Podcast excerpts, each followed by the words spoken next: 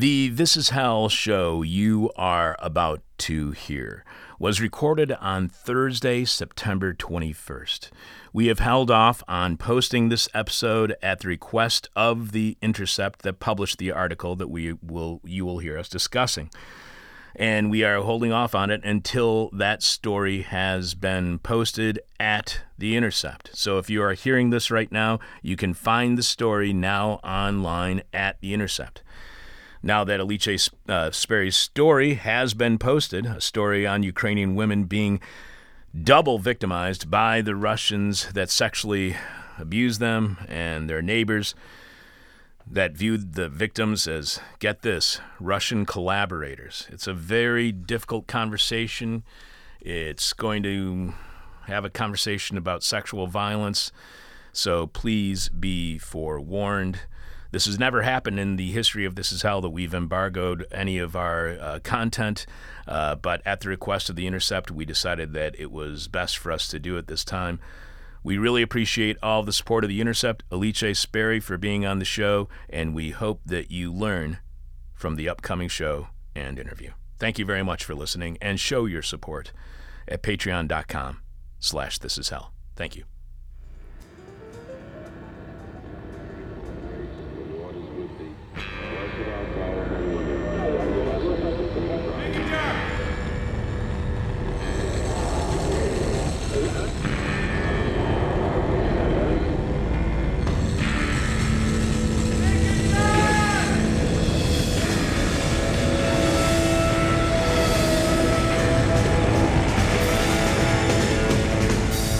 This is hell. War is hell, and this is hell. So today our guest will reveal to us the hell that is the war between Russia and Ukraine, especially for the women of Ukraine.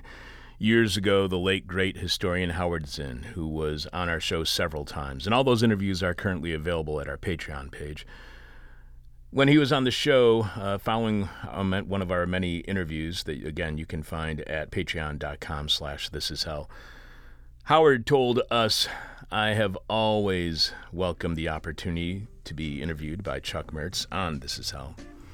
He is unabashedly partisan on matters of peace and justice and gives his interviewees the opportunity to express themselves as boldly as they like.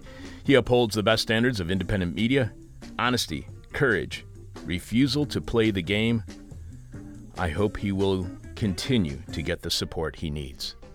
So over the 27 years we have been on air, guests have definitely not been partisan. Our guests always point to the shortcomings of both the major American political parties when it comes to doing what is best for the people, especially those who are working class and marginalized. But when it comes to matters of peace and justice, I gotta admit, Howard was right. If we have any agenda, it is that we are prejudiced in our support of both peace and justice, being predisposed that, get this, we favor peace over war and justice over corruption and dishonesty. That's why today we are speaking with Intercept reporter Alice Speri, who will be joining us to discuss her article on Russian troops' sexual violence against Ukrainians and those same Ukrainians being seen as collaborators by their neighbors. Alice writes that the challenges facing survivors of sexual violence by Russian troops are exacerbated by Ukraine's treatment of suspected collaborators, including new, harsh collaboration legislation. Alice traveled to Ukraine in July of this year, where she interviewed sexual assault survivors and spoke with researchers, government officials, lawyers, and activists about the deepening fissures in Ukrainian society surrounding the question of collaboration with the Russian occupiers. She details the aftermath of sexual crimes committed by Russian forces. One of the women interviewed said she was acquiesced to a Russian soldier's threats in order to protect her 13-year-old daughter, a decision that would lead to her being both investigated as a collaborator and later formally recognized as a victim of wartime sexual violence. Alice has authored several stories on Russia's ongoing invasion of Ukraine, covering sensitive topics like oversight of military assistance, war crimes by Russian forces, and accountability processes.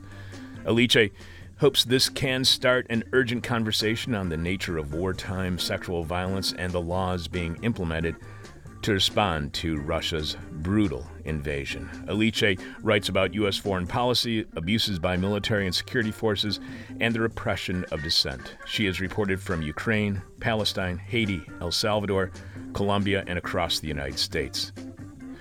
Follow her on Twitter, or whatever Twitter is being called now, at Alice Speri, that's spelled A-L-I-C-E-S-P-E-R-I. Producing today's show is Will Ippen. I am your bitter, blind, broke, gap-toothed radio show host of This Is Hell.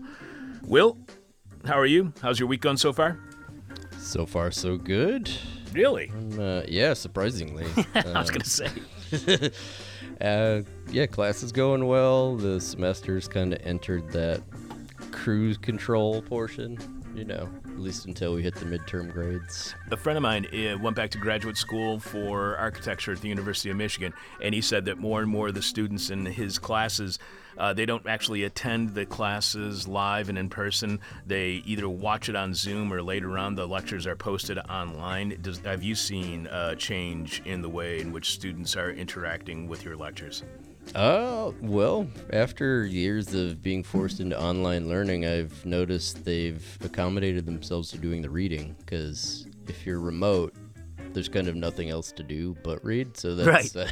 So yeah, I don't record the lectures or anything, because I use class time for discussion. So I don't know who'd want to re-sit through, you know, discussing some readings. But, right, but you think students are reading more? Yeah, and that's cool. I make use of the course site to organize information well.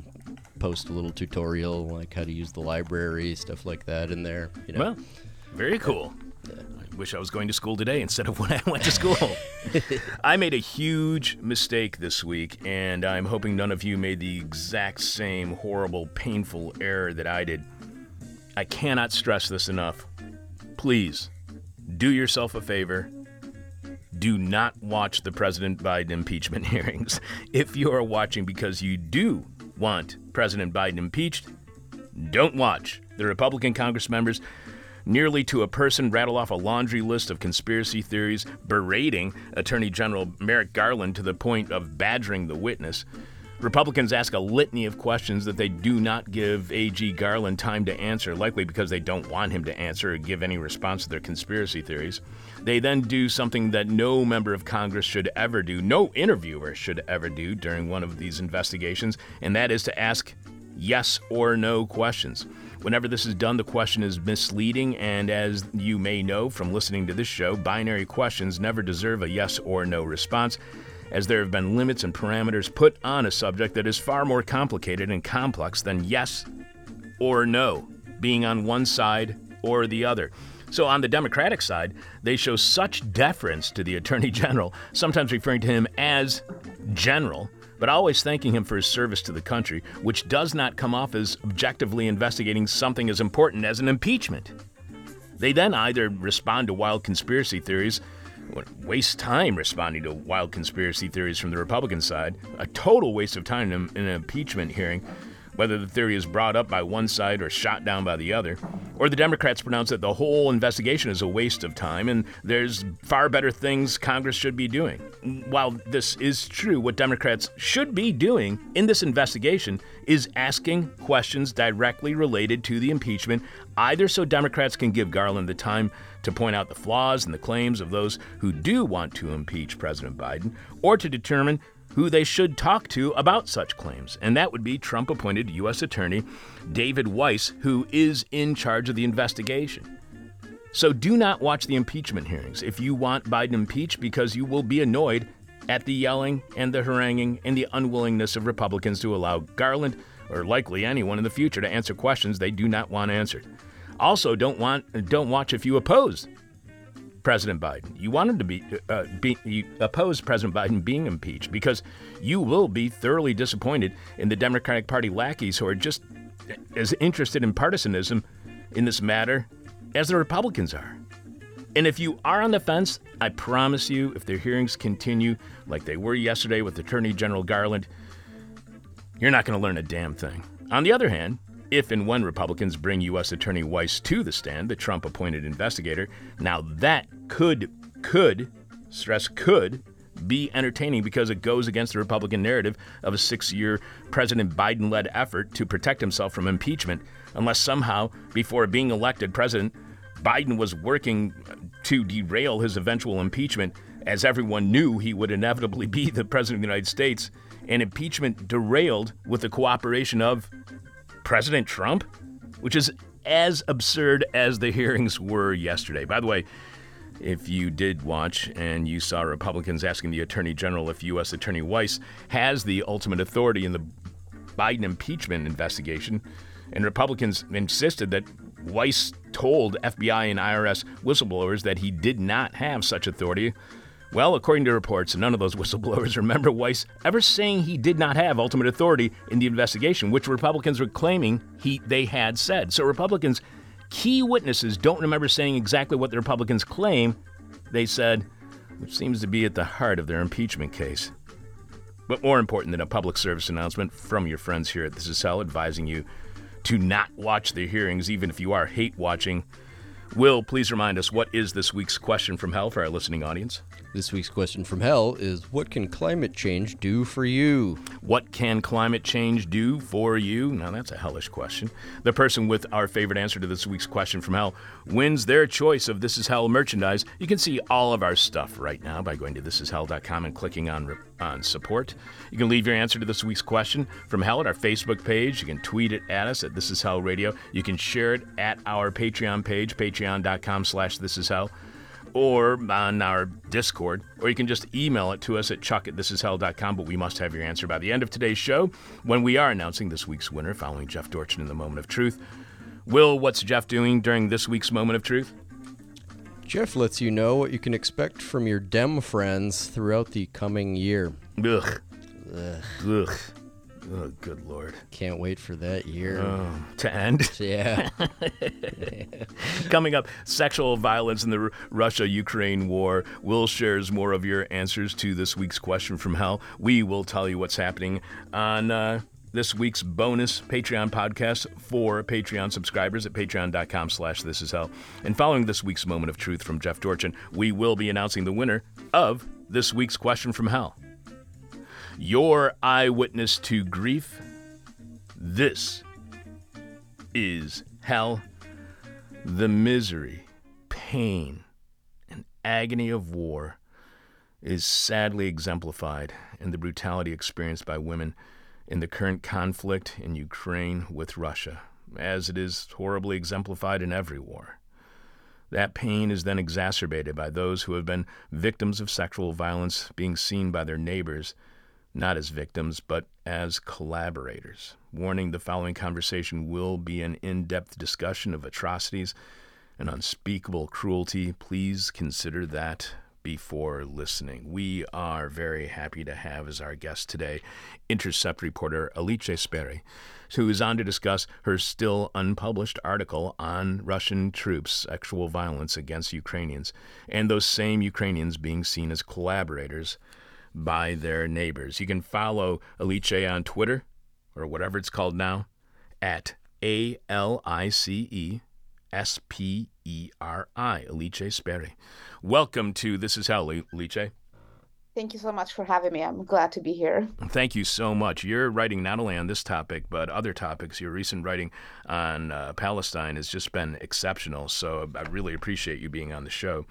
You start by writing that the first Russian soldiers arrived several days after Bucha had fallen, looking for any men left behind. Anna, a widow, lived alone with her mother and teenage daughter.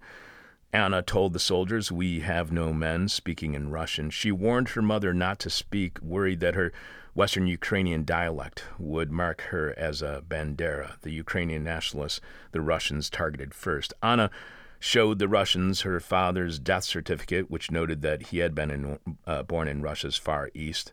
She later told you that it's what saved us. She tried to appear welcoming, heeding a neighbor's advice. It's going to be worse if you don't let them in, the elderly woman had warned.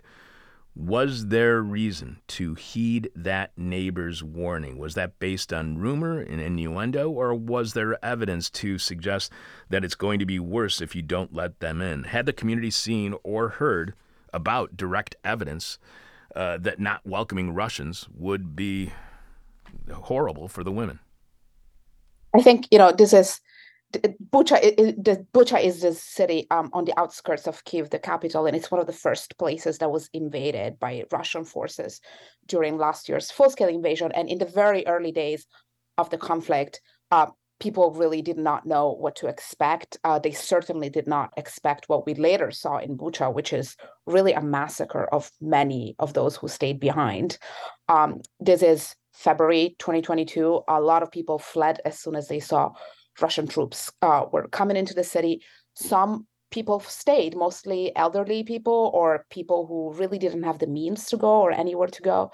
And so there really, there was a lot of confusion. I think, once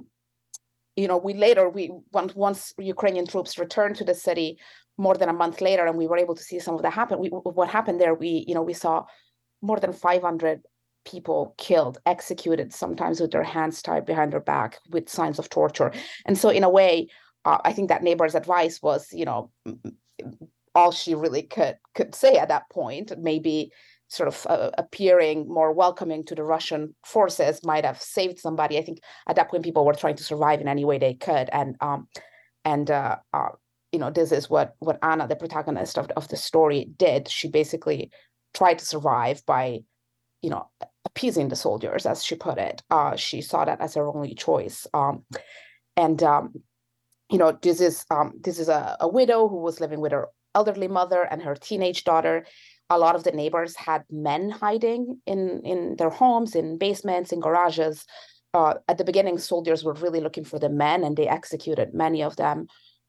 But then once they kind of, consolidated their occupation of the city, then they started going for the women, and for a very different reason. And so this story really kind of talks about some of the challenges of those women, faced by those women who stayed behind. Why do you think they did not believe that the Russians would be as brutal and cruel as they were? Is that because of the... many Ukrainians having a Russian background, and many Russians in the area having a Ukrainian background as well. Do you think it's because of their history together of Russians and Ukrainians that Ukrainians just didn't think that the Russians would be this brutal? I mean, I think there's certainly an element of that. For a long time, people would move freely back and forth between Ukraine and Russia. Anna herself, her father was Russian, and this is something that's quite common to many Ukrainians who had family members from Russia at some point. Like, there are a lot of ties going back, generations.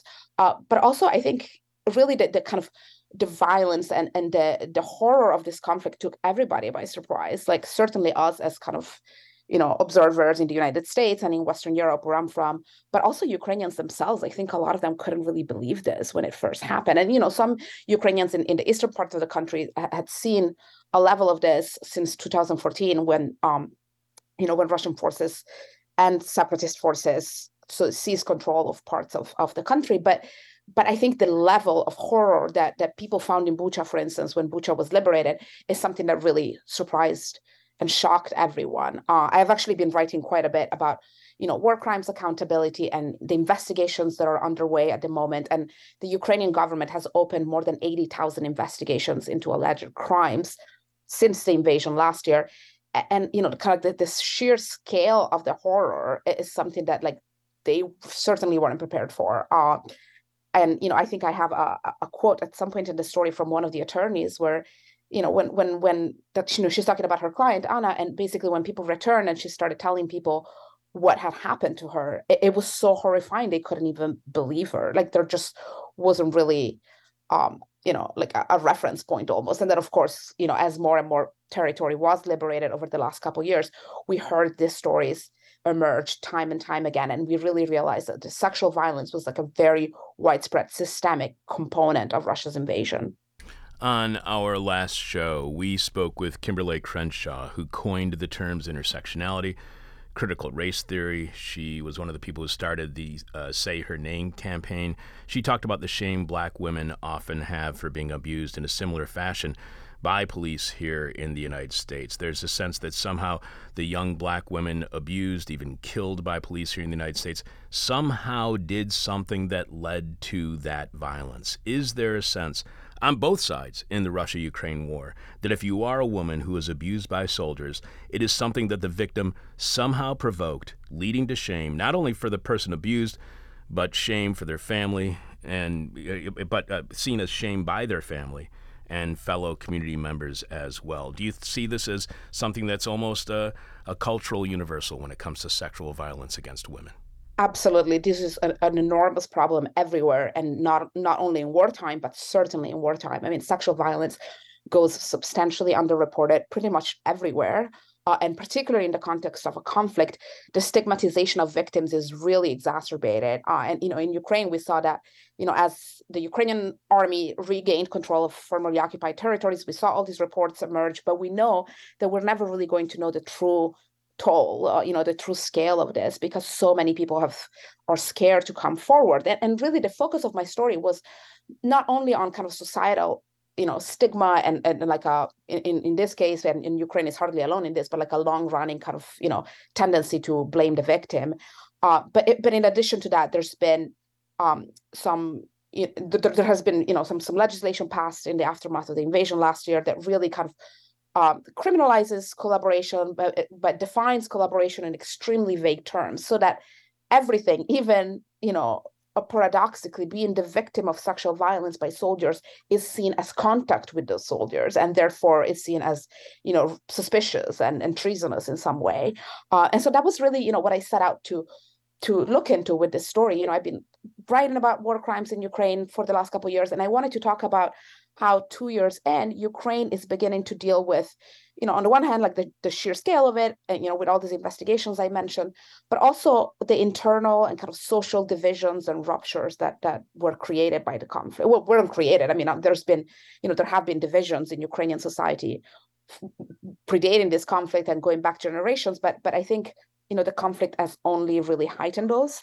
And in a way, what was interesting to me about this, the stories, like you talk about, how war is hell, and of course war is hell.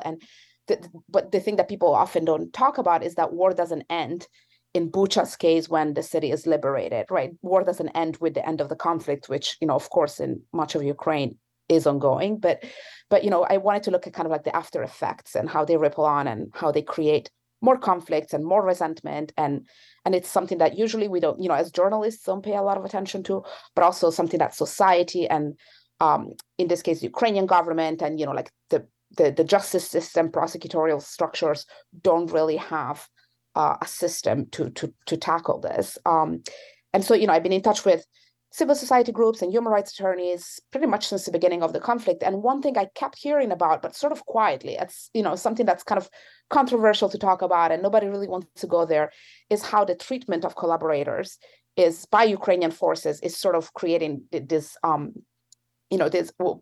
it's creating internal conflicts, and collaborators are accused of a number of things. It's not just victims of sexual violence who are being singled out as collaborators, but in the particular case of victims of sexual violence, many of them are not coming forward because of this concern that they're going to be billed as traitors and potentially even investigated as collaborators.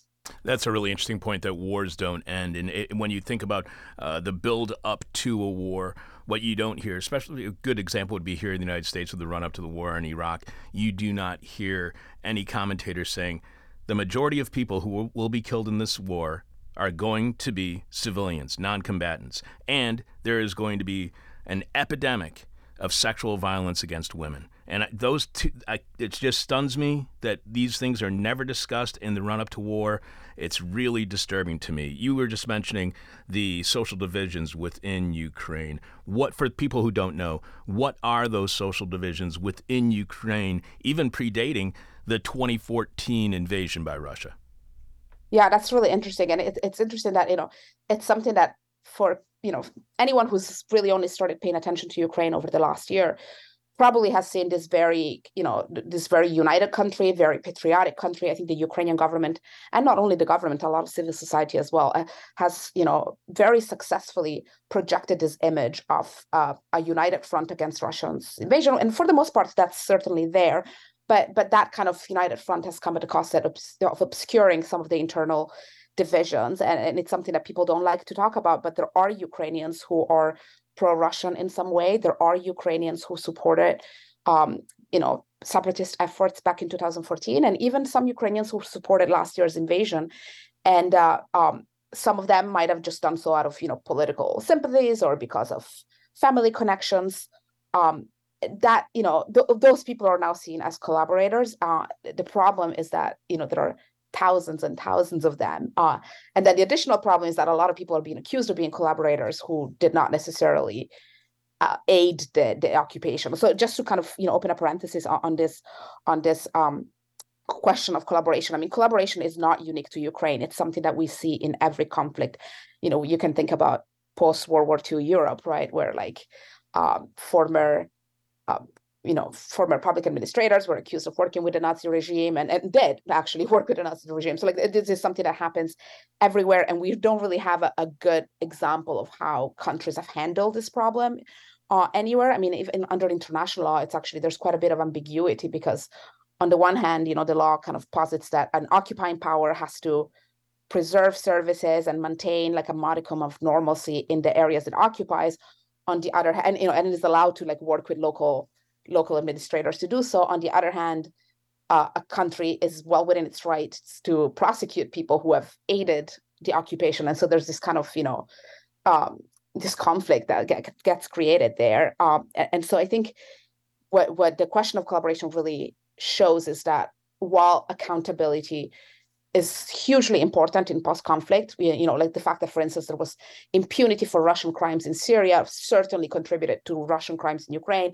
So on the one hand, you know, prosecuting these crimes is extremely important. On the other hand, we have to be a little selective about who it is that we prosecute, what kind of cases are we going to build. And Ukrainian authorities haven't quite been able to do so. They have launched, you know, some 6,000 investigations of alleged collaborations. Many of them are like low-level people that have not actively contributed or actively supported Russian troops. They're just people that kind of got caught in the middle. And you know, what's challenging about collaboration law that the Zelensky passed after the invasion last year is that it really kind of, you know, with a broad stroke, just kind of captures all a wide range of behavior. So, you know, a collaborator could be somebody who feeds intelligence to Russian forces that, like, you know, result in direct attacks against civilians. And then a collaborator could be somebody who, you know, in a village sells food to soldiers, maybe because they're scared, maybe because they like the soldiers, maybe to survive. And we don't know the motivations. The law doesn't really discern between them.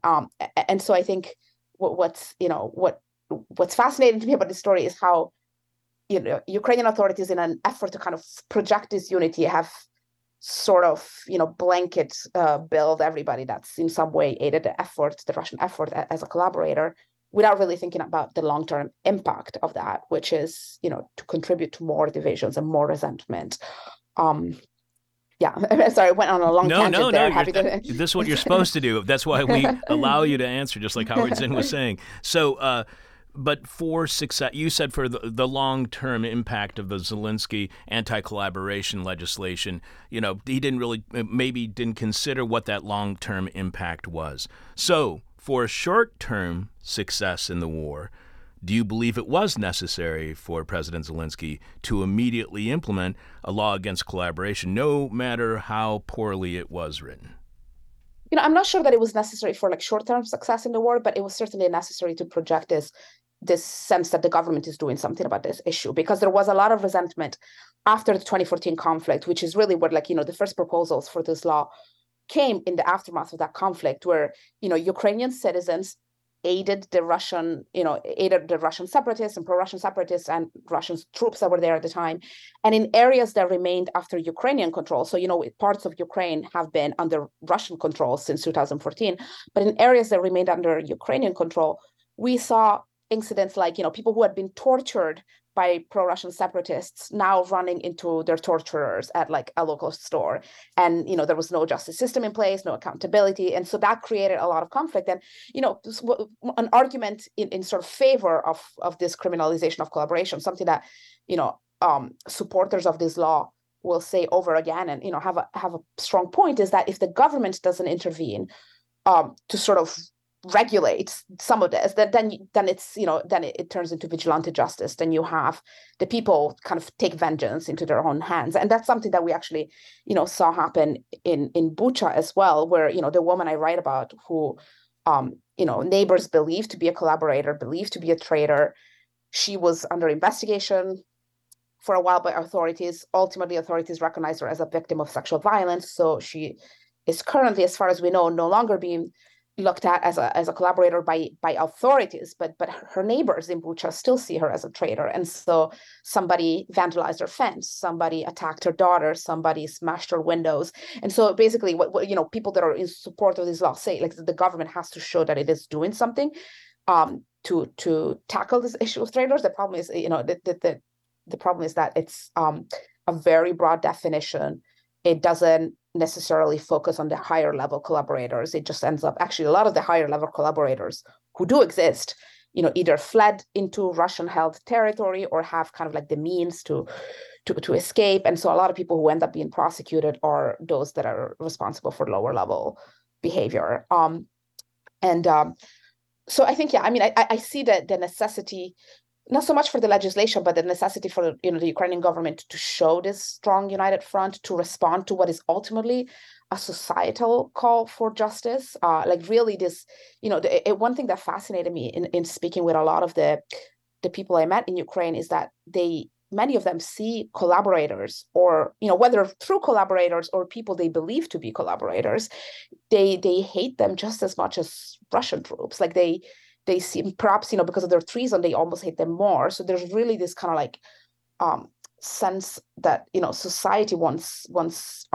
revenge on these people. And I think it's, the government is then put in the tricky position of how do you carry that out in a way that's, you know, humane and legal, but also doesn't create more and more conflict going forward. And so this is actually the reason why a collaboration law was not passed before. There had been proposals on the table, several of them since 2014.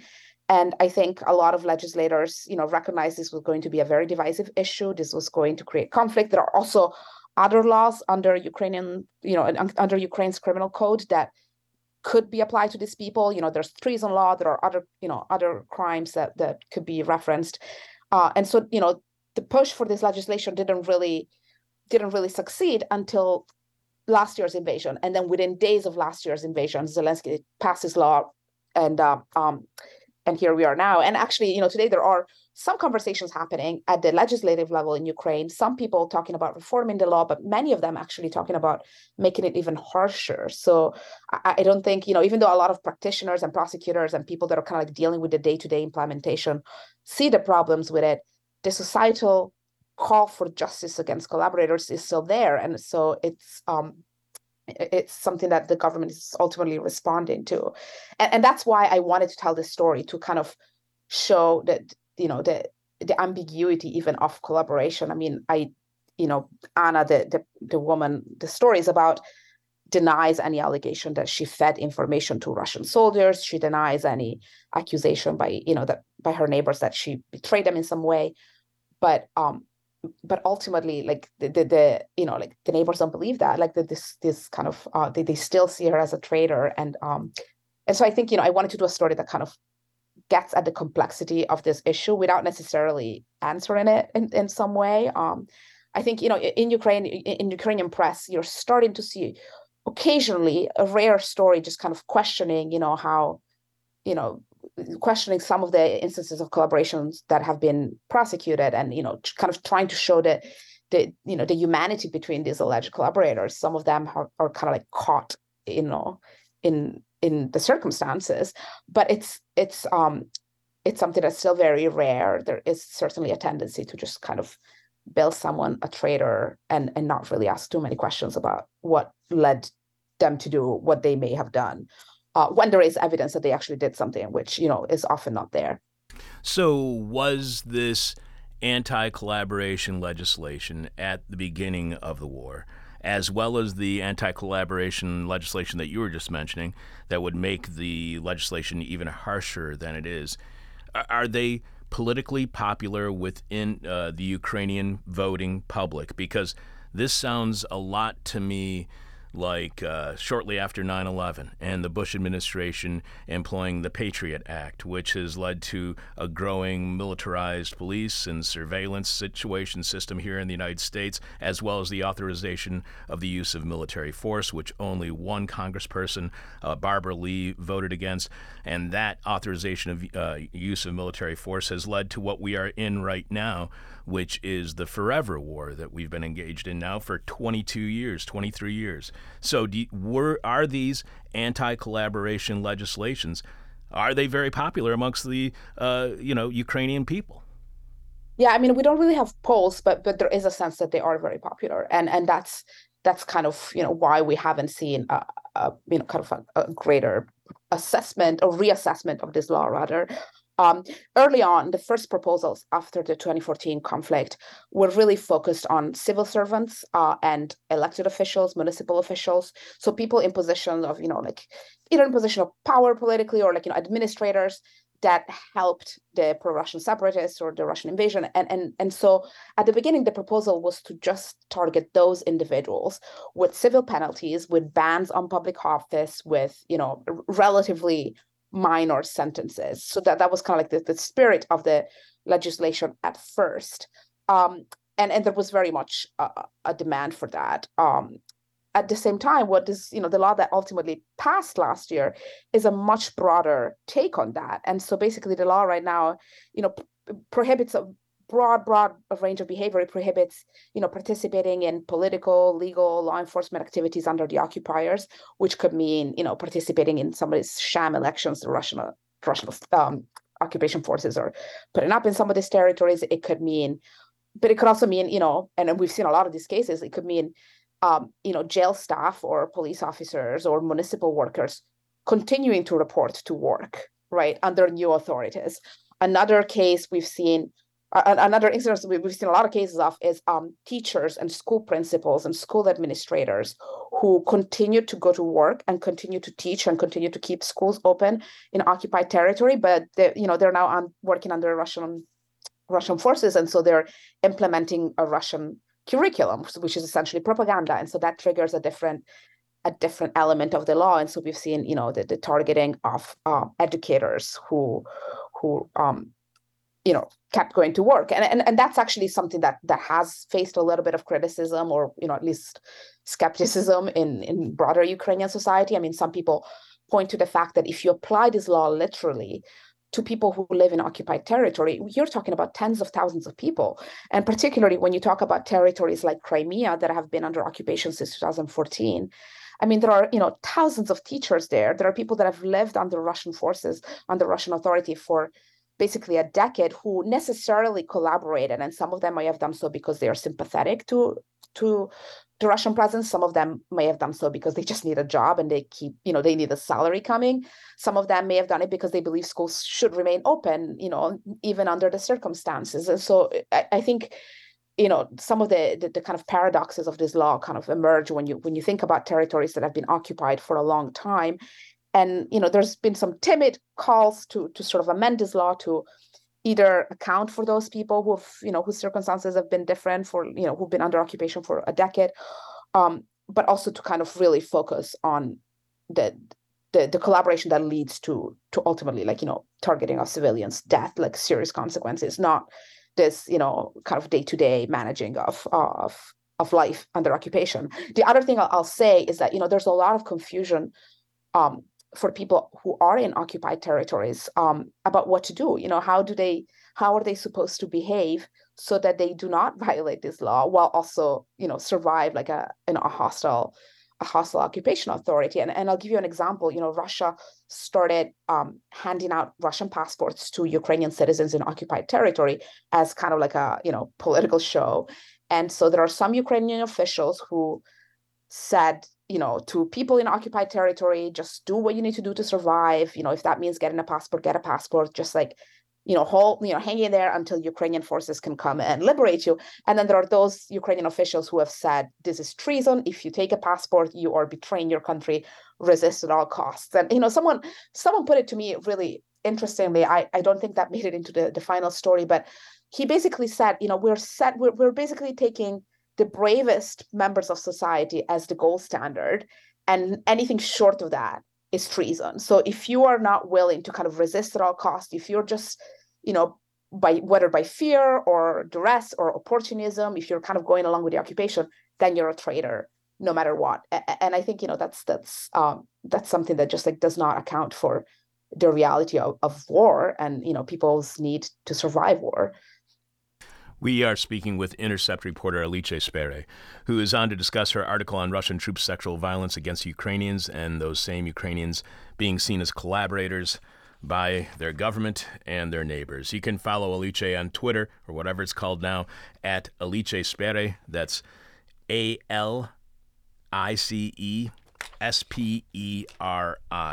So you write about Anna and her teenage daughter, Maria, as well as Anna's mother, Maria's grandmother. You write of Anna and Maria, you write, the two lived with Anna's 74-year-old mother in a disheveled house surrounded by a large overgrown yard on the margins of both the city and society, not caring much about what people said about them. They were not liked by the community. Anna, with her blue hair and extravagant jewelry, looks at once much older than her 41 years and like a sister to Maria, who dyes her hair bright red and wears cheap knickknacks and artsy makeup. Were they already outsiders within their community? Is the cautionary tale that nonconformists will be victimized during times of crisis? And were they part of any social group or identity that was already marginalized within their community? My grandmother was Roma, so that's what I started thinking about. Were they part of a marginalized social identity? I think, the first thing to note about them is that they were three women alone, as you said, and that they're quite poor.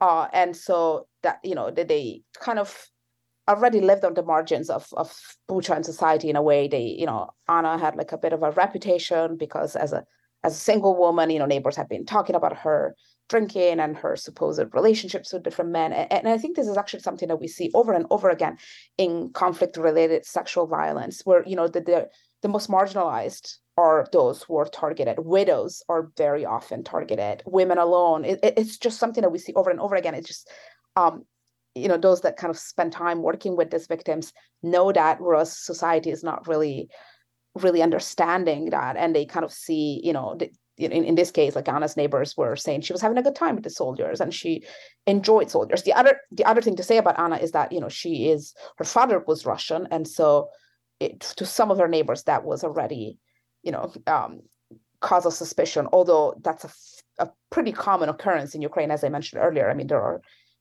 many Ukrainians who have family in Russia, and so it's not, and it's hardly unique, but they did see that as kind of cause of suspicion. And in a lot of liberated territories, you saw those who had connections to Russia in the past being the ones that were accused of being collaborators first. The other thing that I'll say, and the mayor of Bucha and a local prosecutor I talked to and others, I mean, they really pointed to the fact that collaboration is, there's the question of collaboration in the law, which we discussed, but then there's also this kind of societal notion of collaboration, and that's something that sometimes is based in real political beliefs. Some people, as I said, might be more supportive of Russia or not, and in this case, Anna is really kind of indifferent to politics up to the invasion. She had just kind of been minding her own business. She is not a political person in any way. But also, the conflict kind of allowed an opportunity to sort of recast neighbor fights. And, she did have some tensions with some of her neighbors predating the conflict. And I think those were kind of exacerbated by this. And so it was easy to kind of slap on the traitor label on her and not really... just kind of use that as an opportunity to sort of dismiss her as a traitor. The other thing I'll say is that, the question of sexual violence. I think it was very interesting talking to some of the neighbors who, said things to me like, we know that the Russians raped women and then they killed them, which absolutely happened in Bucha. with her, you know, she's still alive and she's here talking about it, so she cannot possibly be a victim. And Anna herself, I mean, it's interesting. She, you know, under the law, she is a victim of sexual violence. She was raped. But the way she talks about it herself, she's like, you know, she will tell you, I agreed to sleep with the soldiers, dozens of them, which is just horrifying. Like, but she will say, like, I agreed to do it as a way, like I negotiated with them. I made a deal with the soldiers so they would not touch my daughter. I agreed to do this. And so even in the way she describes her own ordeal, which, you know, is like absolutely sexual violence, like there is like no question, you know, under the law that that's what it is. But like even she didn't quite have the terms to kind of describe what happened to her. And the neighbors absolutely, you know, see this kind of acquiring, like the fact that she agreed to it in some way as a sign that she is no victim. She is, you know, kind of like a happy participant in this, which of course is far from the truth. And I think this kind of like highlights something that, you know, practitioners of, you know, human rights practitioners, people who deal with war crimes have kind of like a framework to understand and talk about these things that sometimes is not there in society. And to their credit, the Ukrainian, you know, Ukrainian authorities are really trying very hard to kind of incorporate some of the international standards in, you know, for instance, in dealing with victims of sexual violence. You know, the prosecutor's office opened a special sexual violence crimes unit under its war crimes unit. And, you know, they're now being retrained. They have international experts coming in. There's definitely been a reform in place, but that hasn't quite trickled down to the rest of, you know, the justice system. So early on, after Bucha was liberated, the first police officers that came by really did not have the tools to deal with someone like Anna. They, you know, immediately saw her with suspicion. They saw her much like the neighbors had, as like, you know, someone who went along with what happened to her and therefore not really a victim. And, you know, and when you talk to kind of higher level prosecutors, you know, I spoke with a woman who's in charge of the sexual violence division at the prosecutor general's office, and she like absolutely understands this as the sexual violence that it is. And in fact, you know, eventually Anna was included in like a list of survivors of sexual violence. And, you know, she's now a witness to war crimes, but it took many, many months of her telling her story over and over and over again, not just to her neighbor, but also to like dozens of police officers that came to her house over the months and who just did not believe her. And unbeknownst to her, she was not only protecting her teenage daughter, Maria, from sexual violence, she was also protecting her mother from sexual violence. She didn't realize that it didn't matter the age of the women involved. They would all be victims of sexual violence. You write that not far from Anna's home, on the leafy outskirts of the city, 3 brothers were found slain, including some who had worked as policemen. There was also a woman who taught the Ukrainian language, whom neighbors believe was targeted along with her husband and son for refusing to speak Russian to the occupiers. Some people who had fled found their homes looted and burned. Other homes were untouched. Did looting and burning some homes and leaving others intact, that fueled suspicion as to who was a collaborator. Do you think that that was intentional by the Russian troops, that this was a strategy by the Russian military to sow divides within the communities? I'm not sure how intentional it was, but that's certainly the result. That's, you know, as you said, it's absolutely true that the fact that somebody's home was burnt down and somebody's was completely untouched, like certainly created suspicions. I think, you know, Russian soldiers certainly targeted certain categories of individuals. They targeted anyone who was affiliated to law enforcement or had been affiliated to law enforcement, any former military members, anyone who had, you know, basically they saw as a security threat. And then they targeted those they, you know, they saw as nationalists, which really it could be anyone, but mostly was people that spoke Ukrainian language and refused to speak Russian to them. Many Ukrainians speak both easily, and you know, those that kind of spoke Ukrainian are the ones that kind of were singled out. But you know, I'm glad you kind of described the scene of what was found in Bucha, because I think that's something that, you know, it was really important to me to kind of get into that. Like one of the women that I interview in the story is one of Anna's neighbors, the one that, you know, kind of accused her of having a good time with the soldiers and of being a traitor. And, you know, like so all these neighbors that kind of like turned on Anna.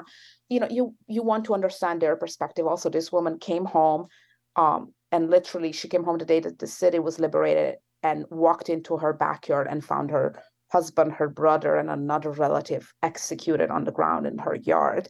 And so, like, the people that came back to Bucha, you know, are coming back to a horror that's just, like, so unspeakable. And then they start hearing rumors and start seeing pictures of the residents who had stayed, some of them participating in looting, which, you know, is something that did happen, mostly after the Russian troops left or as they were leaving.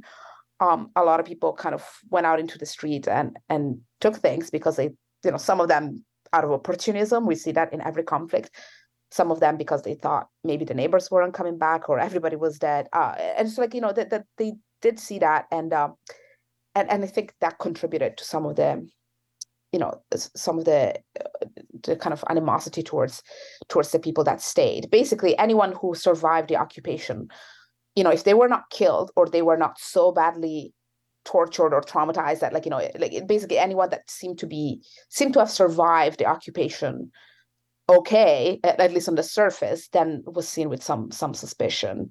And that's certainly what happened to Anna. And, you know, she's very upfront about the way she used, you know, she and her daughter, actually, she's quite upfront about that too. Like the way they talked to the soldiers, the way that, you know, they went along with it because they saw that as their best chance at survival. So something that struck me is, you know, Maria, the daughter, said that, you know, we told them what they wanted to hear. We told them Zelensky is a jerk and Putin is great and you guys are all liberators, because under the circumstances, we felt that that's what was going to get us out of this ordeal alive. And it did. And so, you know, they're very honest about that. And to neighbors, that's just completely unacceptable. You write later last summer to SBU officers, these are intelligence officers of the Ukrainian government, came to Anna's house and handed her a document recognizing her status as a victim of sexual crimes. In the months that followed, they asked more questions about her contacts with soldiers, and last November, they finally gave her the polygraph test she had been demanding for months. Did Anna ever express to you her opinion on why they would not give her a polygraph test when she was demanding one to prove her innocence? And can this all be, you know, and a lot of the issues that we're talking today, be just chalked up to the logistical problems created in the fog of war? I mean, there certainly was an element of that. I've written in other stories about how, you know, completely overwhelmed Ukraine's judicial and law enforcement apparatus was in, you know, as territories were liberated. I wrote about how they, you know, they had municipal cops responding to, like, mass graves and dealing with mass graves who had, like, no expertise, no experience, you know, like, they don't have the numbers of people to do it. Like, early on in the conflict, there's a huge capacity issue, which, you know, is in part why so many international organizations and groups send people to Ukraine to help in the effort. That's created other problems. You know, we now have kind of, like, too many people all trying to investigate crimes at the same time, which creates a whole other set of issues. But, you know, that's for a different time. But yes, there was definitely a sense of that. And then I think generally, I mean, Anna was dismissed. I mean, people didn't really take her seriously. They just, you know, local police and then later national police that came to her house, they seemed mostly to focus on, you know, the allegations of looting and the allegations of collaboration. And she kept telling them, this, you know, that she did sleep with the soldiers, but, you know, kind of telling the story as I tell it, and they just did not see that as the sexual violence it is. And it's interesting because even when eventually the SBU took up her case, it's really not clear if they're treating her, even though officially she's a victim, it's not clear if they're treating her as a victim or as a collaborator. I mean, she goes to this SBU interview, this polygraph test, which, you know, I think is, it's actually quite interesting that so many people in Ukraine spoke to me about this polygraph test as, you know, this kind of gold standard, when we know they're very problematic tests in general. But, like, this is something that kind of is talked up all the time there. But when she finally got this test, many, many months after the liberation of Bucha, the officers asked her to describe the rape. They asked her to describe how many people she'd been raped by. But then they also asked her, you know, did you work with Russian intelligence? Did you kill anybody? And so that really kind of shows, you know, this tension between, you know, the fact that she is undoubtedly a victim of sexual violence, but also still a source of suspicion.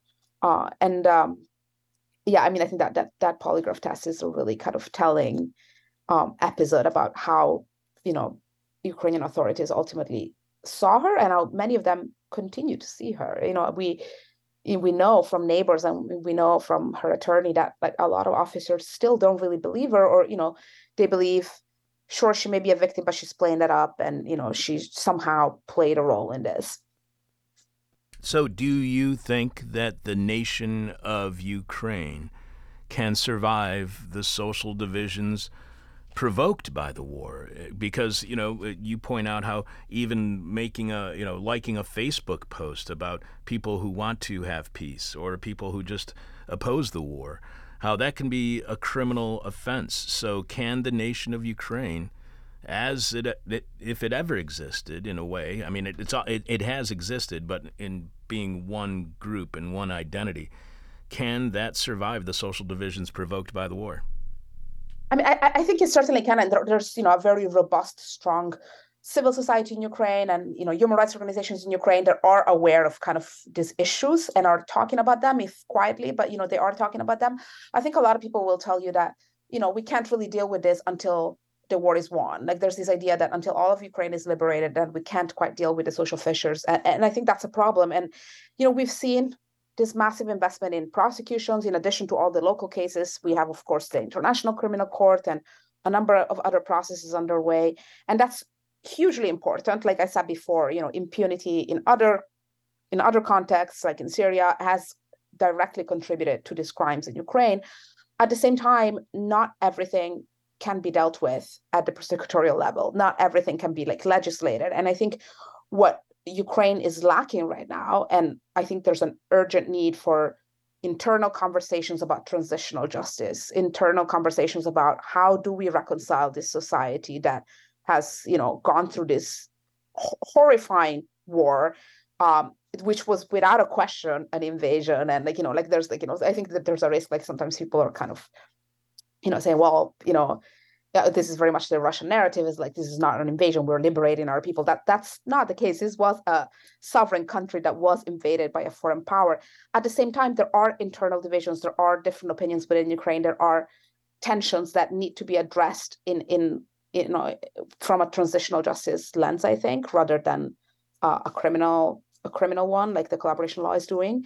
And I think right now that's not seen as a priority by certainly the Ukrainian government, who's, you know, got its hands full with the conflict for sure, but I think also by society. I mean, there just hasn't been a lot of space to process what is this doing to us as a nation. And I think we're going to see some of those conversations going forward. And, you know, as more territories are liberated, there is talk about how do we reintegrate, particularly those people who have lived under Russian occupation for years now. So you write that honest story is a cautionary tale. What is the warning given in Anna's story of first appeasing Russian troops as a way to protect her daughter from sexual violence, and then being a victim of sexual violence by other Russian troops to protect her teenage daughter, finally being seen by law enforcement and by neighbors as a collaborator for being the victim of sexual violence at the hands of Russian soldiers?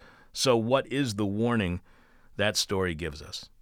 Yeah, I mean, I think the warning is really to the authorities that are tasked with investigating cases like this, that, you know, we know there was widespread systemic sexual violence by Russian forces in occupied territories.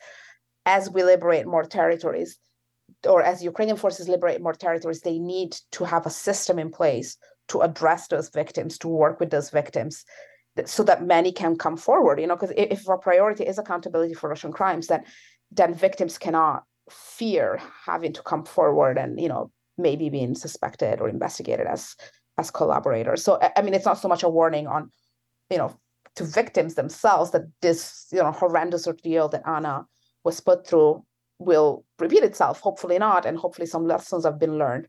But it's certainly a warning to those, you know, who are seeking to bring accountability for these Russian crimes, to understand the nuances of this. And then also I think it's, you know, my hope is that this will contribute to some of the conversations which are very, you know, very quiet and rare at the moment, but some of the conversations that are nonetheless are happening in Ukrainian society and also among the human rights community about collaboration. Like, what do we do with this issue of collaboration? What is the best way forward that, you know, serves society and serves individual victims and doesn't create more conflict going forward? So what does it say to you about Anna's situation when no evidence of collaboration is brought to the courts and intelligence does not find her to be a collaborator, but that means little to many of her neighbors? In wartime, is the court of public opinion the main arbiter of justice? Yeah, unfortunately, that's really what seems to be happening in her case. We don't know for a fact because a lot of collaboration investigations are, secret. They're national security investigations. But my understanding is, and Anna's attorney's understanding is, that no evidence was ever found against her, and therefore the collaboration case against her most likely never proceeded, whereas the sexual violence case is very much underway.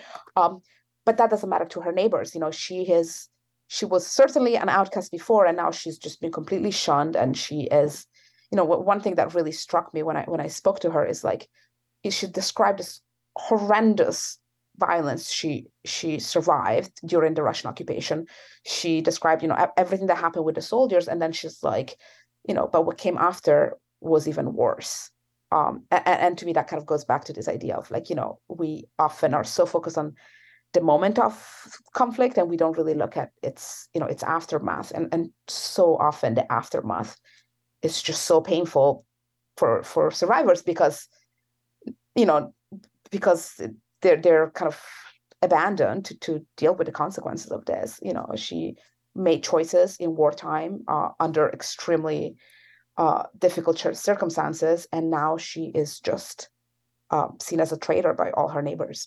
Do you think the world is more susceptible today to the rumors that are making life very difficult for people like Anna because of the pervasiveness of the internet in the form of conspiracy theories? Are we any less equipped to fend off rumors than previous generations may have been? Because establishment media outlets insisted that the Arab Spring would have never happened without Google and social media. How much blame does social media deserve for this kind of hate mongering? Yeah, that's an interesting question because we definitely saw that in Anna's case. People started circulating rumors around about her and others while Bucha was still under occupation. I saw Facebook posts and Telegram posts of people calling her a whore because she was sleeping with soldiers, and people calling for her death. And while literally the city is still under occupation, and certainly in the months that followed.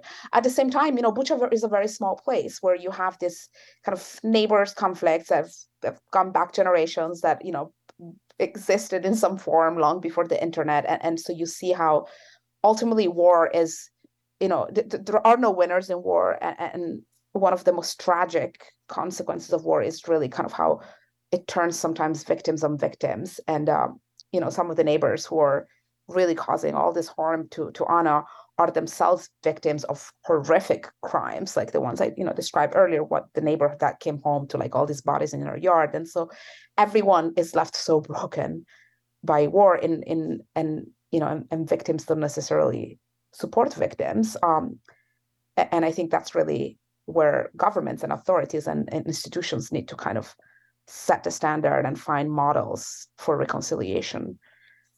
We have been speaking with Intercept reporter Alice Speri, who has been on to discuss her article on Russian troops' sexual violence against Ukrainians and those same Ukrainians being seen as collaborators by their neighbors. You can follow Alice on Twitter at AliceSperi, Alice Speri.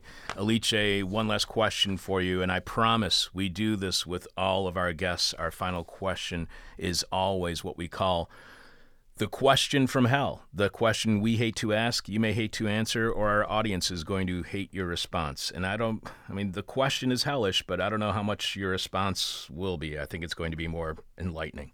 War is violent. It's brutish, it's brutal, it's cruel, it's ferocious, it's inhumane, deadly. War is where atrocities like physical, mental torture, and even sexual torture are normalized. Do you think those who call for war, who provoke war, who initiate war, who begin wars through invasions, states that even agree they are going to go to war together collaboratively, do they ever consider that war means there will definitely be atrocities and inhumane war crimes will be committed, including women of all ages being raped? Why do states seemingly never Consider what will happen to the most vulnerable, non-combatants who are always the largest number of people killed in war. Do you think this inhumanity of war is ever contemplated before wars are launched? Because all state leaders must know this is inevitable once war is declared. Why do states never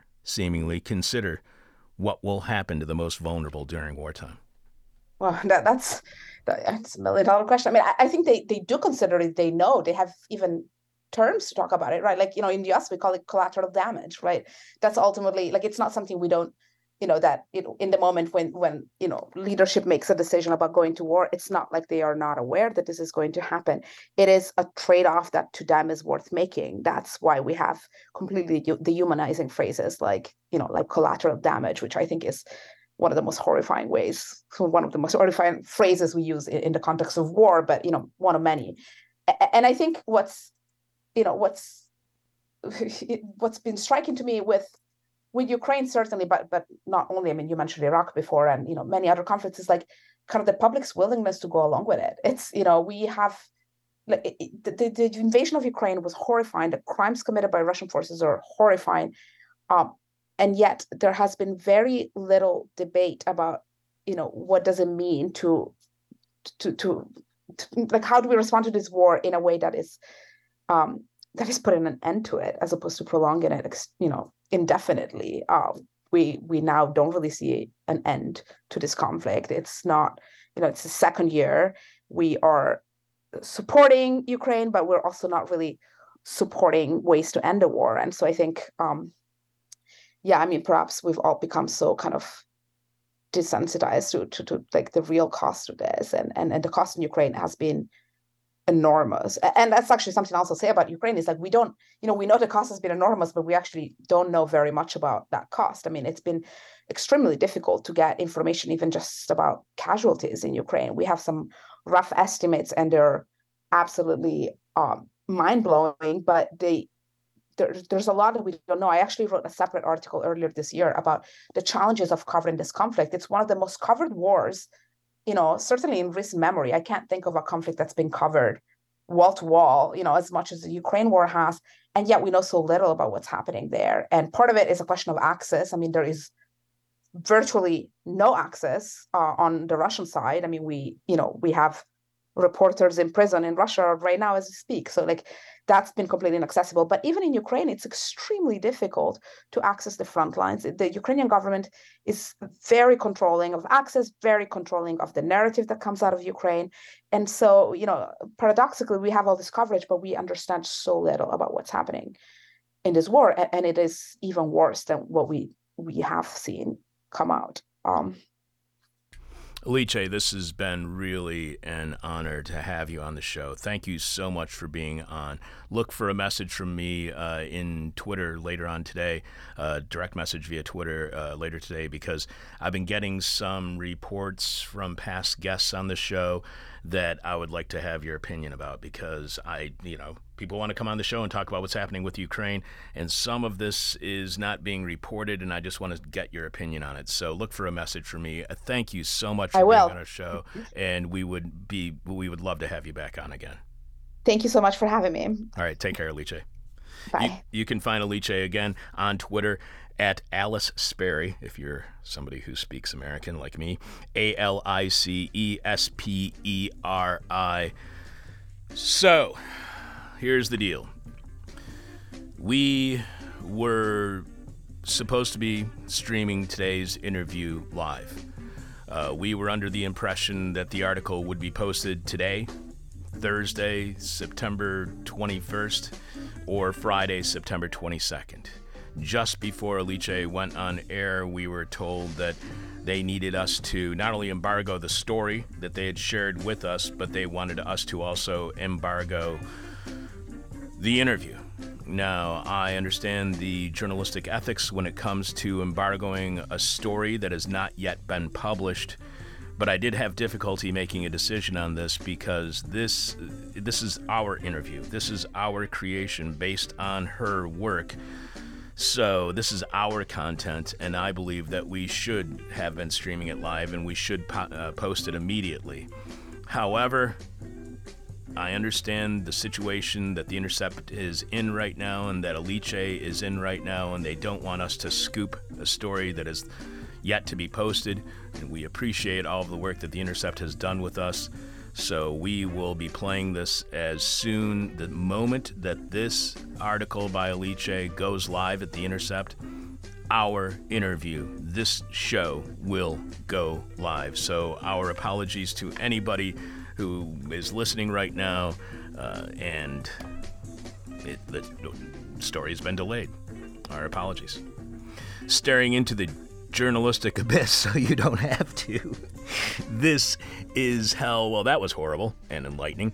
If you believe the conversation we just had with Alice Speri is the kind you think deserves to be aired, so all know the brutal, hellish cruelty of war, show your appreciation by becoming a subscriber to our weekly bonus Patreon podcast, which goes live on Patreon at patreon.com/thisishell every Thursday morning at 10 a.m. Chicago time, generally, Thursday mornings. Or you can show your support for completely listener-supported This Is Hell by visiting thisishell.com and clicking on support. Will, please remind us, what is this week's question from hell, aside from will you embargo this interview for a few more days? And tell us how our listeners are responding so far. This week's question from hell is, what can climate change do for you? I mean, that's a tough decision, right? What do you do? Yeah. I mean, people make it work to your advantage. So both people are happy. I mean, yeah. I'm kind of a little bit unhappy about the fact that we had to embargo the interview. Yeah. It's, what are you going to do? I don't know. Go smoke some weed. Things we do for our publications who support our show so much. Yeah. All right, so what was the question from hell again? So, question from hell is, what can climate change do for you? A question written by... me. My personal plan is to grow oranges in Alaska, but... Oh, really? Yeah. Oranges in Alaska? Yeah. All right. Well, the fjords are beautiful. Why not grow some citrus? Let's see, over on the Welcome to the Hellhole Facebook group. Yes, sir. We have Lee H., who responds, climate change can give me warm, sunny summer days instead of our usual June gloom and chilly Augusts. Then winter without the cold rain. The San Francisco Bay Area is being transformed. The place does have strange weather. San Francisco weather sucks. Yeah. So when I lived there for 4 months, I worked on a loading dock because I had a lot of work experience. Uh-huh. And I'd get to work at 8 in the morning. I would be going on my way to work, and it would be raining. I would get off the Muni and walk to work, and it's raining. 5 minutes into work, I'm out on the loading dock. The sun has come out. The sun is then out during my entire workday. Yeah. And as soon as it gets about 4:55, starts raining again. Of course it does. It was in the winter, though. I mean, that's what their winters are like. It's sunny in the morning. Or sunny in the afternoon, and it's the rest of the day. It's just awful. Some of their best weather's in November, which is not many places can say that the northern hemisphere, anyway. Yeah. Let's see. Thomas K responds to the question, "What can climate change do for you?" I'm hoping my house becomes a lakefront home. Brianna K responds, fulfill my deepest childhood desire. Live in a 2-story house and fill the first floor with water so I can swim around in it. That is great, right? Yeah. You guys are really making some lemonade here. Let's see, over on Twitter, the lone response from Edison K is, I simply cannot drink water without that PFAS flavoring. I don't know if that answers the question from... I don't know. Well, but it's a great answer. Yeah. Is it, is it PFAS or PFAS? Or, I don't know. Around Chicago, I defer to PFAS. I see. Yeah. Let's see. We have a straggler post on Patreon from Mark C., who replies, I've always thought it would be cool to drive one of those fan boats, right? I've always thought it would be, too. Yeah, those look really fun. But loud as hell. Oh, I bet. You know, like, you don't want to be the person driving. You want to be the person in the front, you know? Yeah, totally. Any more? A couple on Discord. We have Crime Doctor 2019. That's a good name. Who replies... It will take care of my endless hoarding of Bibles. manger scene decorations, and church bulletins. Unless God selects me as Noah, then I'm screwed. That's really good. That is really good. And then Kim G. Pelting acidic rain will provide microdermabrasion to de-age my sun-scorched, highly heated skin for free. Always a strong response, Kim. Any more? That'll do us. So the person with our favorite answer to this week's question from hell wins their choice of whatever This Is Hell swag you want. You can check out all of our merchandise by going to thisishell.com and clicking on support. And we do have some new merchandise there, so make sure you check that out. But we must have your answer by the end of today's show when we are announcing this week's winner following Jeff Dorchen in the Moment of Truth. So if you are... How are we going to do this when we're going to be playing this next week? At some weird time. Hopefully Tuesday. Yeah. Who knows? All right. So what's Jeff up to this week on The Moment of Truth? This is also confusing. The time-space spectrum is becoming confusing on the show. And we're melting Chuck's brain. Yes. And I get to watch it right through the glass. So what's Jeff doing The Moment of Truth? Jeff lets you know what you can expect from your Dem friends throughout the coming year. Keeping it real deep in debt since 1996. This Is Hell. And if you want to help us climb out of that debt, you can subscribe to our Patreon podcast at patreon.com/thisishell. Become a subscriber to This Is Hell on Patreon at patreon.com/thisishell and get exclusive access to our weekly Patreon podcast, which streams weekly and is podcast shortly after at the same place, patreon.com/thisishell. This week on Patreon, if you thought last week's monologue on a show called This Is Hell being inspiring was a surprise, wait until you get a load of this week's Patreon monologue. Following conversations with Sharice Morris on historic evidence that humanity does not exist in... Following conversations with Sharice Morris on historic evidence that humanity can exist and thrive without police and prisons. And then our talk with Kelly Hayes on how we don't all have to get along to be part of the same movement against the cruelty and violence of the state. And then this week, speaking with Liza Featherstone on how freaking socialists, can help pass laws that decarbonize the economy. And Kimberlé Crenshaw on the power of awareness in the hashtag Say Her Name movement and going beyond awareness to organizing, despite knowing that, yes, this is hell. Believe it or not, guests have actually been giving me hope. It's not like they were the first guests who ever mentioned hope on the show. In fact, most guests over the 27 years we have been on air somehow end our conversations, our hellish conversations, on a note of hope, which I've always found surprising and never really understood. And some of that hope, it appears, despite this being hell, is starting to make me, at least to a small degree, hopeful, especially in light of doomers and doomerism, whose goals seem to be nothing more than giving up and not doing anything about the mess we're in today. Speaking of hope, on Patreon, we will be playing our July 17, 2004 interview with award-winning author Rebecca Solnit, who was on at the time to discuss her then-just published book, Hope in the Dark, Untold Histories, Wild Possibilities. But the only way you can hear all that disgusting hope, despite this being hell, is by becoming a Patreon patron at patreon.com/thisishell. If you do become a Patreon patron, you get a special code word. You get $5 off each and every piece of our merchandise. You get the weekly podcast. You get first crack at that every week's question from hell. And you get to pose a question from hell to me, your bitter, blind, broke, gap-toothed radio show host that we post only on Patreon. That's patreon.com/thisishell. Coming up, Jeff with The Moment of Truth, the rest of your answers to this week's question from hell, and we will be announcing this week's winner. We'll also tell you what's happening on next week's This Is Hell. You are listening to God's favorite radio show. Rumor is it's Allah's and Buddha's as well. Prove me wrong. This Is Hell. I know you have Hefe on the line. 1, 2, you know what to do. One more time. The Moment of Truth, the Moment of Truth, the Moment of Truth, the Moment of Truth, the Moment of Truth, the Moment of Truth, the Moment of Truth, the Moment of Truth, the Moment of Truth, the What can you expect from the blue-pilled?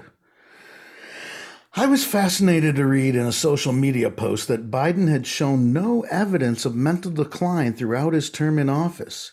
Had my eyes and ears deceived me? Was he not having more trouble than in the past following complex sentences and ideas to a comprehensible end?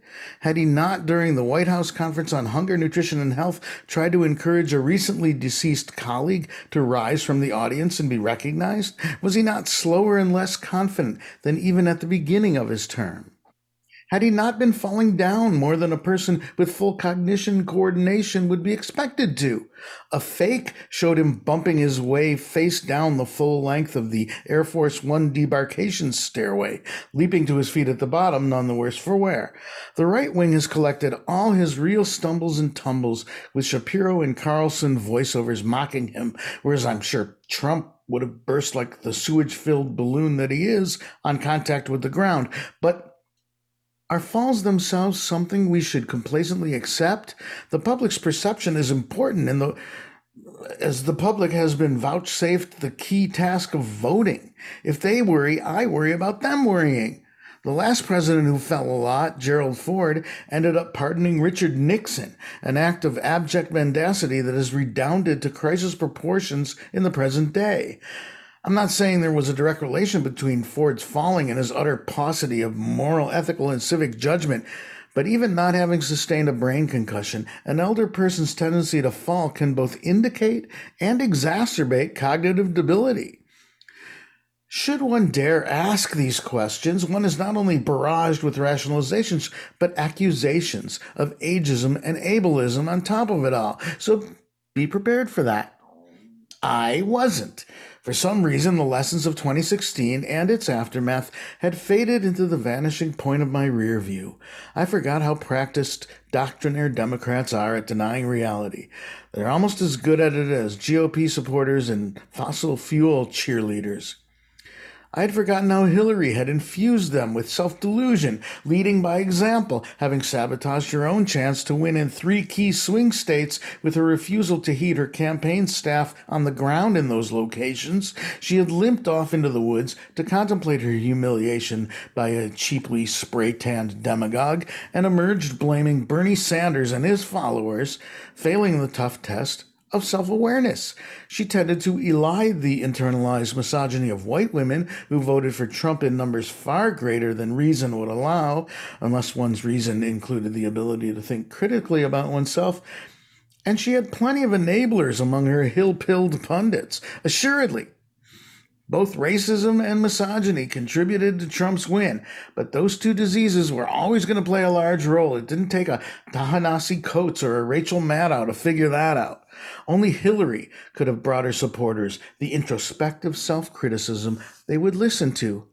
And she demurred. She didn't feel like it. She opted instead for explanations that cost her nothing but historical accuracy. Identity politics allowed her to strike her own deficits out of the historical record. The spray-tanned supervillain bets on the other side of the identity politics coin. Nationalist, white, anti-left, respectably racist, and proudly deplorable are all identities too. We now have the great luxury of naming them more succinctly MAGA. It's possible, as the 2020 win of Joe Biden might indicate, to sway and peel off the less left-phobic members of that group, at least the ones in Michigan, Ohio, Georgia, Arizona, Wisconsin, and Pennsylvania, to name some of the obvious so-called purple states. Regarding that manifestation, expect to hear how great Biden is for the working class. Now, if I couldn't admit that his regime is substantially more union-friendly than Trump's, I'd be writing off the advantages to labor, not insignificant, of living under a far more union-friendly National Labor Relations Board. But be on your guard, for should you appear vulnerable enough to acknowledge that fact, you'll also be flogged with pro-Biden propaganda that beatifies him with far more credit than is due. To the majority of the labor-conscious public, Biden's most memorable action in relation to unions was subverting the strike power of the railroad workers last December. He quite patronizingly helped them get the deal that was mostly the one management had favored and the unions had rejected. Then in May, he took credit for getting them the sick days they'd been unable to bargain for, sick days the union nevertheless had to continually beat the drum for in the interim, thanks to Biden's own interference in the first place. Further, not enough, if any, credit is given for helping win the sick days to the across-the-aisle efforts of two senators, one a Republican, the other an independent who caucuses with the Dems, Mike Braun of Indiana, and Hillary's scapegoat, Bernie Sanders, respectively. But it's natural for the Biden White House to spin it as a Biden victory, if only as bleach to remove the stain of forcing the railway unions to capitulate to management last December. Also swept away like worthless crumbs off the bargaining table amid all the Dems' rhetoric of helping the workers was a repeal of Trump's actions on behalf of the railroad owners that allowed them to fire a full 1/4 of their workforce in 2016. Such a repeal would have brought back regulations to make hours and workloads more humanly manageable, and by most understandings could have prevented the toxic freight disaster in East Palestine, Ohio.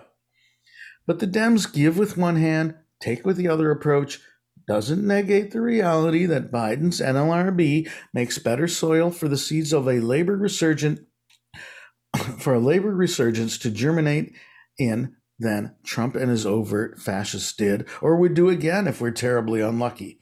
Biden's mealy mouth is a far cry from the iron fist with which Reagan clobbered the air traffic controllers in a key moment in the right's project of turning working-class proto-MAGA sentiment against unions. Another Trump tatership would only set the stage for labor to be bludgeoned backwards even further.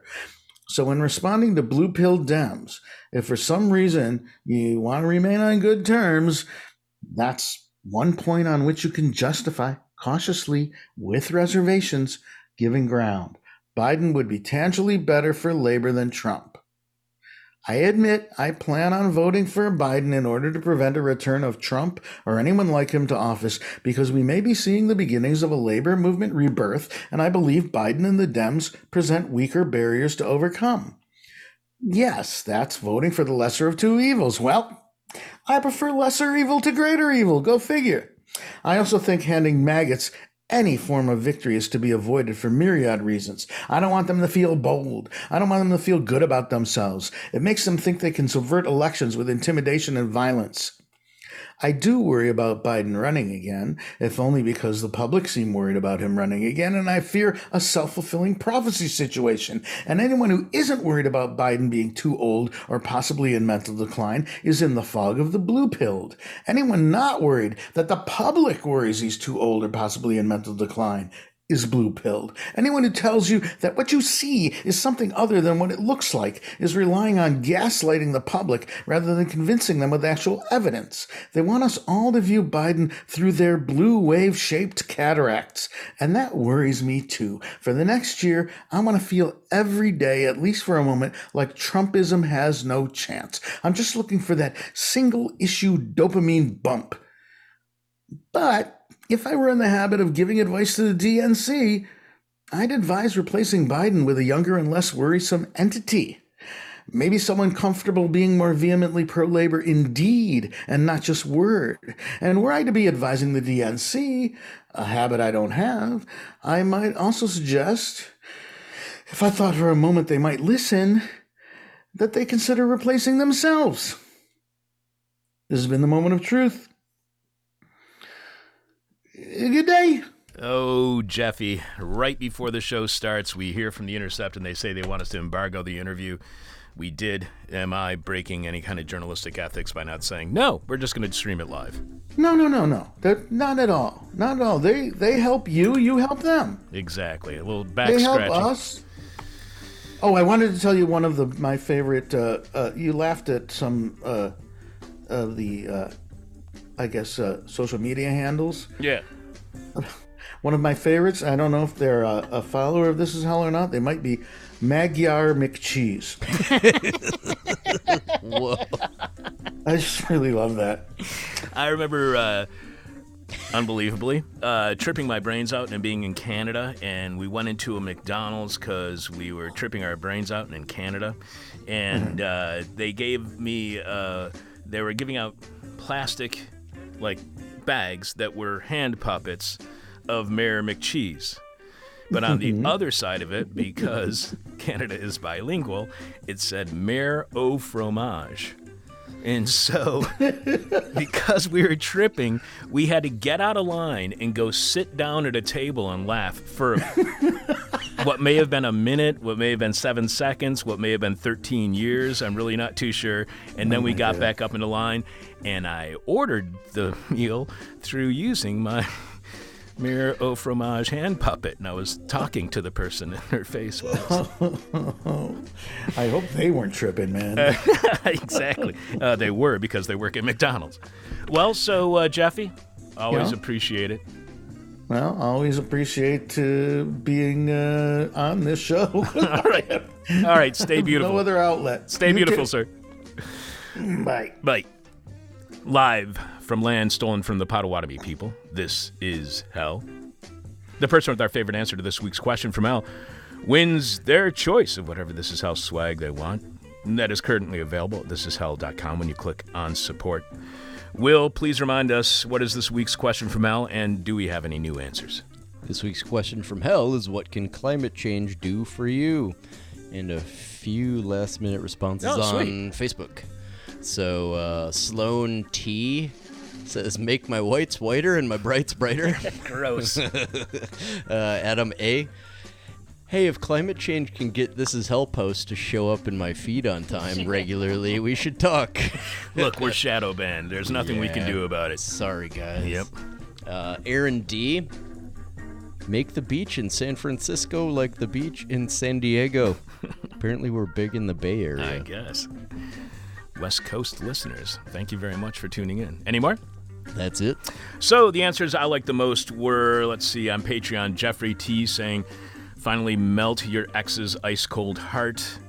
Essential saying, create jobs. Palmleaf Fanners, can't be automated. I did like Dorchen's answer. Kill fascist creator of Dilbert, Scott Adams. Andrew M. saying, finish the job already. Mark C. saying, I mean, I've always thought it would be cool to drive one of those fan boats, right? On Discord, I did like, what's Dr. Crime? What's Crime Doctor 2019. Crime Doctor 2019 saying it will take care of my endless hoarding of Bibles, manger scene decorations. By the way, I believe that's called a creche. Am I correct? And church bulletins, unless God selects me as Noah, then I am screwed. Kim G saying pelting acidic rain will provide microdermabrasion to de-age my sun-scorched, highly heated skin for free. On Facebook, Adam A saying, hey, if climate change can get This Is Hell post to show up in my feed on time regularly, we should talk. Welcome to the hellhole. Brianna K. saying, fulfill my deepest childhood desire, live in a two-story house, and fill the first floor with water so I can swim around in it. And I really did like Edison K. saying, I simply cannot drink water without that PFAS flavoring. I'm not too sure if that answers the question from Hell, but I just like the answer. Any of those really stick out to you there, Will? Oh, man. That was a strong field. Yeah. I think I got a... my leanings towards Crime Doctor's response on Discord this week. I think so, too. I like Crime Doctor's response. Yeah, very, very close. I would give it to Brianna K., but there's an issue there with a conflict of interest, as I was the ordained minister at her wedding. Oh, can't be giving them swag, then. I'm just going to give her swag anyway. Yeah. That's how I get out of giving people gifts for their birthdays and holidays. Got all this swag laying around. Exactly. You forgot a birthday. No problem. So that makes this week's question from Hell winner Crime Doctor 2019. We'll be getting in contact with you, Crime Doctor, but you should be emailing us at chuck@thisishell.com or posting on Facebook or Discord, and email me, because we need your mailing address so we can mail whatever piece of merchandise you want. Just tell us what piece of merchandise you want and email, and we'll send it to you immediately. Congratulations. Just keep answering our question from Hell. We always really appreciate it. My answer to this week's question from Hell, what can climate change do for you? I don't know. Ratings? More Patreon patrons? Because listeners realize our guests were right all along about global warming. Maybe it can raise my Q rating. I don't even know what that is. Thanks to everyone. What's a Q rating? It means is it like, a broadcast thing? Yeah, it's about the amount of media coverage that you get. Oh, okay. And so the amount of media attention you get. And I think that's probably an inaccurate definition. So quantity over quality, yes. I assume. Yeah. Yes. So thanks to everyone who sent in their answer to this week's question from Al. Will, who are our guests for next week? Starting off next week is Samuel Moyn, author of Liberalism Against Itself, Cold War Intellectuals and the Making of Our Times. Sam is the Chancellor Kent Professor of Law and History at Yale University and is the author of many books on the history of ideas and politics in the 20th century. And despite that, he keeps coming on our show. He does. That's weird. I know. He's like way out of our league. But way out. Here he is. Yep. Then we have Intercept writer Murtaza Hussain, who returns to the show to discuss his reporting, including Pakistan confirms secret diplomatic cable showing U.S. pressure to remove Imran Khan. After initially suggesting the cable published by The Intercept was inauthentic, Pakistani officials now claim it doesn't reveal a conspiracy. When Imran Khan was running for Prime Minister. There was a 2-story, 20 feet wide poster of him right here at the corner at Devon and Western. Oh, really? Yeah, on the southeast corner. It was a bank at one time. Now it's a shoe store on the bottom floor. I'm betting knockoff shoes. Yeah, because they're oddly cheap. 2-story poster, and I was just like, man, I would love to have that poster. What the hell am I going to do with it? I don't know. But Hang it from my back porch. That would be pretty hot. Yeah. So everybody in the park sees a 2-story Imran Khan. Yeah, it would be.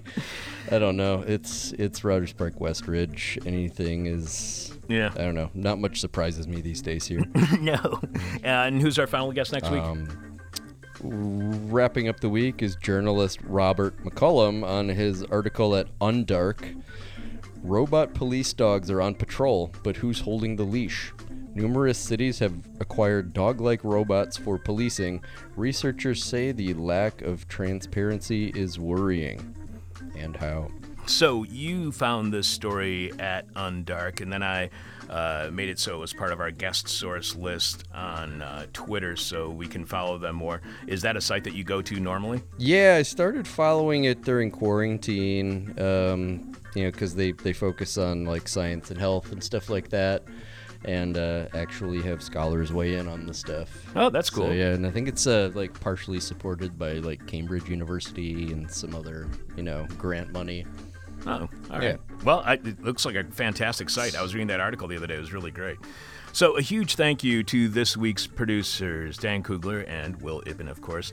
Thanks to Sebastian Vupper for Past Inside the Present, Ronaldo Magaldi, and This Week in Rotten History, Jeff Dorchen, and The Moment of Truth. Thanks to Richard Norwood, who is our standby producer, and we always appreciate when he steps in. Also thanks to Alexander Jerry, Theron Humiston, and Pete Valavanis, just because. Talk to you tomorrow on Patreon at patreon.com/thisishell. When it's all about hope, go figure, including a 2004 interview with award-winning author Rebecca Solnit on, you guessed it, hope. And my apologies. I am your bitter, blind, broke, gap-toothed radio show podcast live streaming host, Chuck Mertz.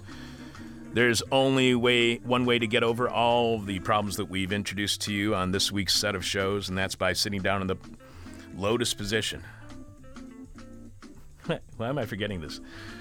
There's only one way to get over all the problems that we've introduced to you on this week. Because it's a Thursday. I know, exactly. Sitting down in the lotus position, turning your palms towards the sky, focusing on that burning white dot in the middle of your forehead, and saying the simple words, everybody's stupid. My demon is on my butt. My demon talks to me in profanity like a sailor. And my demon tries to knock me down. And my demon tries to put me on a hell ride. Thank you for listening to This Is Hell. For more interview hell, and to support the show, visit thisishell.com.